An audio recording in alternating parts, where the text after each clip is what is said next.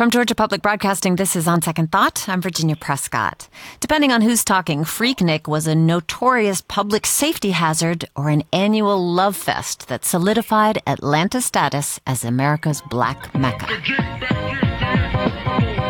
You've been to Daytona. You've been to Fort Lauderdale. You've been to Panama City. You've been to Cancun. You've been to Montego Bay. But when you take away the sand, when you take away the water, and you put all those people on the blacktop in the black mecca, you get the black college spring break. Welcome to Atlanta, Hot 97.5, the station where hip hop lives. It's Freaknik! What started in the 80s as a spring break event for historically black colleges and universities became a social phenomenon by the early 90s, with people from across the country flooding to Atlanta, widespread partying, gridlock traffic, and pop up music shows overtaking the city for a weekend each year.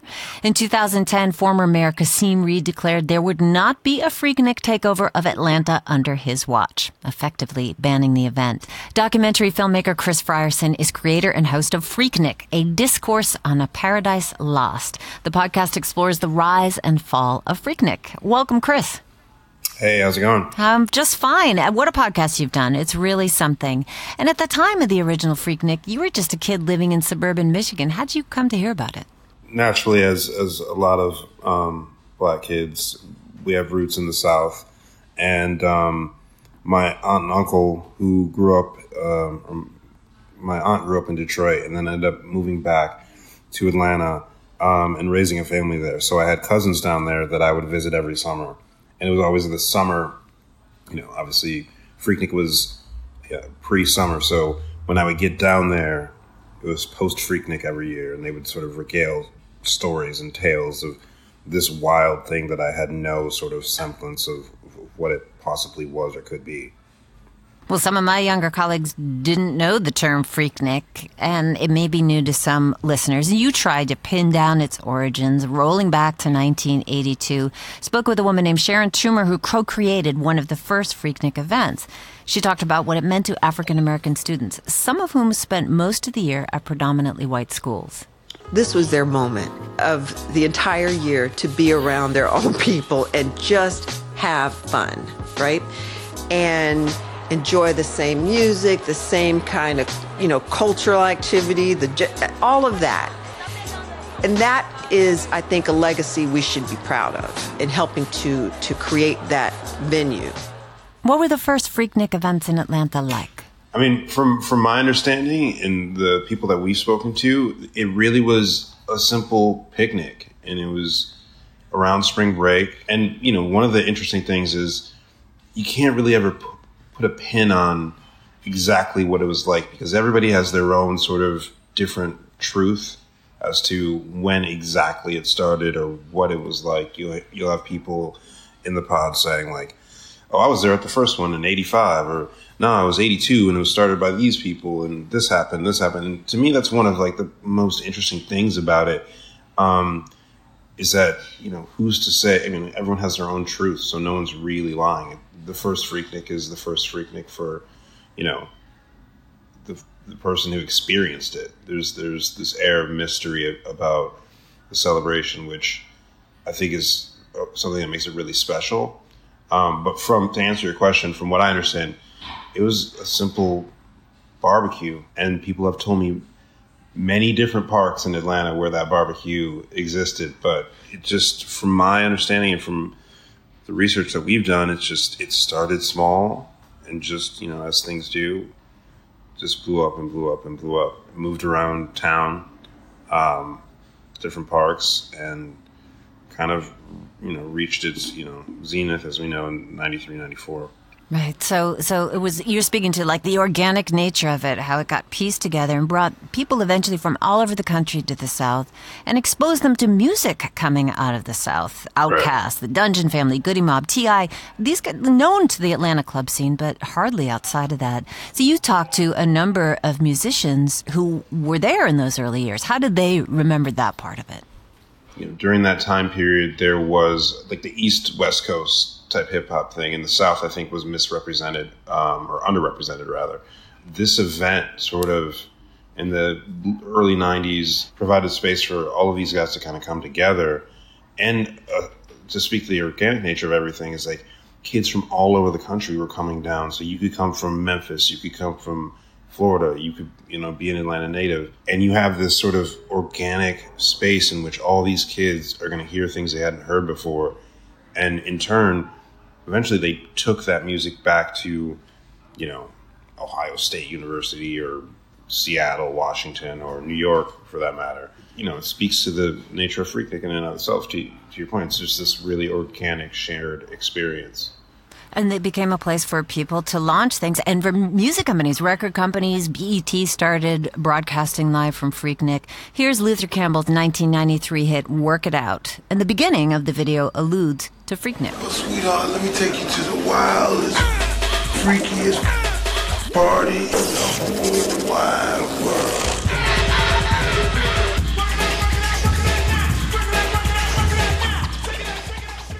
How did this change the image of Atlanta on the national scene and the national music scene? I mean, a lot of people still were looking at the South as uh, bumpkins at that point. That's one of the reasons why I first was introduced to Organized Noize and Outkast and started like hearing about Luke and Three Six Mafia and things of that nature because I had not experienced that before. And I think really it's one of like a prime, one of the prime reasons why you know, Atlanta is known for what it is today as it relates to music because it just became this place where everything was coming out of. And the South had something to say. The South had something to say. So by the 90s, hundreds of thousands of people started coming to Atlanta. Um, as I said, you know, music companies, television shows broadcasting from Freaknik. And many Atlanta residents started complaining about spontaneous parties just popping off in parking lots and neighborhoods and famously across highways. Uh, some cases, police were closing on and off ramps. You talked about that with the rapper and producer Too Short. Here's what he remembers. I remember Freaknik seeing this white lady in traffic at, at times you would get stuck in traffic and it would be like whatever's going on up there, they're not moving. Like you're gonna sit here for 45 minutes without moving one inch. You're not moving. And I remember that lady talking on the cell phone in her car, and she had the most fearful look on her face. Like it was like if you threw her in the lions, like like on a safari or something, and she's no longer in the vehicle. And I, I felt her too. I'm like, I get it. She made a wrong turn and ended up in Freaknik. That episode was called The Abominable Indiscretions of Youth, and it goes on to talk about the city letting black people hold Freaknik, which was sprawling all over the city. This is kind of racialized nature of the response, something that came up in MTV's 1998 episode of Real Life. This is from Freaknik. When the average Joe Smith sat at home, when they see this, all they think, the Freaknik is bad, The girls getting raped, and people doing drugs. That ain't it. You know what I mean? It's about black people coming together and uniting and just sharing love. If they decide to smoke weed, they want to smoke weed. They want to drink, they want to drink. You know what I mean? Ain't nothing, but ain't nothing but love. Every time you all y'all want to do is show people getting arrested or have one incident when somebody getting in trouble. It ain't about that. So what we hear is white people scared, African Americans. This is a triumph of expression. Is that too simple a breakdown? No, I mean, to be honest, one of the, like, one of the main reasons that we embarked on this process is just this story of, I was talking to, I live in Brooklyn. I was talking to this girl at a bar who was a white girl from Atlanta. And I knew that she had like progressive parents and we just started chatting about what her parents experienced during that time. And so I had this idea of like, oh, I want to go interview a bunch of white people just to understand their sort of perceptions of Freaknik. So that, I mean, that's a very basic genesis of the project. And then also I was sort of inspired by, you know, the opening of, of Tom Wolfe's The Man in Full really describes that same thing from, from a middle class black perspective. So those ideas. And so when Short says that, like that he gets it, it's like I could understand that too. And I wanted to get a better understanding of that as part and parcel of this sort of larger look at the history of Freaknik in Atlanta. My guest is the documentary filmmaker Chris Frierson, creator and host of Freaknik, a discourse on a paradise lost. They are three episodes now into an eight episode run, if I got that right. Yes, ma'am. Well, so you are a filmmaker, a documentary filmmaker primarily. Why was mm-hmm. a podcast the medium for telling this story? Yeah, I don't, I don't really know. It, it just the opportunity sort of arose. Um, initially, I was thinking about a documentary project, and then I realized that I really love podcasts, and I love the sort of in- investigative journalism type approach. Um, and then a really simple answer is it's cheaper. Um, but I also was like, I kind of, I do want to make a film eventually, and I thought that this was this would be a great way to, you know, get a piece of work out there and figure out, you know, if there is something to do in the future. Um, which is not to say that this is, I don't think this thing is dope. I just, I was thinking about it kind of both ways. One side of that is that the city response after attendees broke 100,000 in 1993, the number doubled in 1994. Uh, crackdown, businesses and hotels started closing the door to participants, some lawsuits, hundreds of arrests. And maybe most damaging, MTV aired a video, a special on Freaknik showing women getting groped uh, in dancing circles, attacked in cars, and sometimes worse. And then in 2010, the former Atlanta mayor Kasim Reed said Freaknik activities no longer allowed in Atlanta. What did people that you spoke to say about that crackdown? I think collectively the impression that I got was this idea of Atlanta being a city that has always had a very careful, cultivated image that it wanted to broadcast to the nation and, and later the world as it as it grew.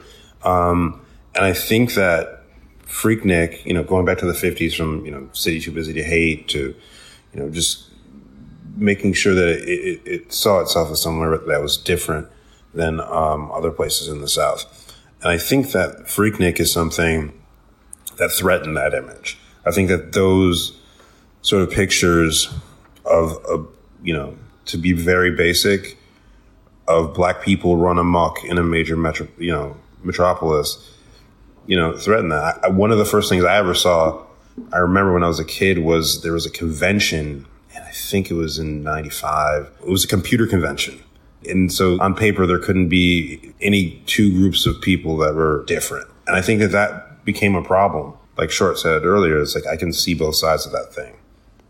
And that was also, of course, 95 is when, you know, the Olympics were set to come to Atlanta. It was the city going to be on a world stage. I, I want to pick up on your title of the podcast, A Discourse on a Paradise Lost. And if you pick up that illusion, you know, time before the fall, and importantly, before everybody had a camera or social media to spread these images. So for you, what, what was that paradise and what was lost? To me, that's one of the most beautiful things about Freaknik. It's like I don't think it could ever happen again. I know they just did uh, like a music festival recently, but back then, no one had cameras. No one could share where their friends were at. You know where you were at. No one could Instagram. People were not concerned about the sort of instant gratification that everybody is today. It was more about going someplace you don't know what's going to happen, but you do know that you're probably going to meet somebody and have fun, meet new friends, and have wild stories that you can go back and embellish, you know, word of mouth. Just the idea of just going and getting good and lost for a while is is tremendously interesting to me. Bun told me the story where he he just got out in traffic. He hadn't been to Atlanta and just walked to his hotel and had no idea where it was. Had to call Pimps, his partner Pimp C's mom to tell her where on the landline to be like, oh, we're at the hotel, this hotel. It's just this idea of it's a it's, it's a kind of a freedom that we don't have anymore because we're all tethered to devices and, and everybody knowing what's going on at every time. Well, the Freaknik that reemerged this summer. You, in fact, you interviewed Luther, Uncle Luke Campbell, before the revival in June. This was at the Cellairis Amphitheater in Lakewood. It was kind of billed as a family friendly event. Should Freaknik and family friendly exist in the same sentence? Naturally, not not really. I mean, you don't think of you know MTV Spring Break. You don't associate that with family friendly. It's a it's a different thing. It's a different animal. I, I I think it's just using a title to you know to put more butts in the seat, so to speak. Yeah, so it's a brand now. Yeah. How did it go? Do you know? Is it? I mean, is it possible to replicate that past, that sprawling, you know, walk through the hotel and there's a party kind of feeling? I don't think you can't do that in in an amphitheater. You know, I'm sure it was a great concert. They had a they had a a great lineup, but I don't think people were going back in '93 just to see Luke or music. They were going to just have an experience. And so, an undefined experience, whereas a concert, I believe, is a fairly defined experience. So, what's the legacy of Freaknik? This apocryphal paradise of freedom? I don't know. I think that's what we're trying to, to sort of explore. I, th- I think that the legacy is, you know, people will tell you it was a beautiful thing that ended up going bad. And I can see that. Um, I just think it was a moment in time that, like I said, can never be replicated and something really special for black people. You know, there's other celebrations, Black Bike Week, and there's been other things, but there's never been one that was as important, I think, to the country as this because of the musical stuff, because of, you know, its roots in the AUC and HBCUs. I think that this particular celebration was um, just unlike anything else. Well, Chris Frierson, thank you so much for taking a break from making the podcast to speak with us. Thank you so much. And we will leave you with Playa Poncho's What's Up, What's Up, produced in the middle of Freaknik festivities in 1995, as we say goodbye to Chris Frierson, a documentary filmmaker and creator and host of Freaknik, a discourse on a paradise lost. Well, what about you? Did you live in Atlanta during Freaknik? Were you drawn here for Freaknik, or were you scared away? Did Freaknik become racialized or was it in its very inception? You can let us know on our Facebook group. We're at GPB Radio's On Second Thought on Facebook or at Twitter at OST Talk. You can email us on second thought at gpb.org or leave us a message at 404 500 9457. This is On Second Thought. Stay with us for a look at the economics of solar installations in Georgia when On Second Thought continues.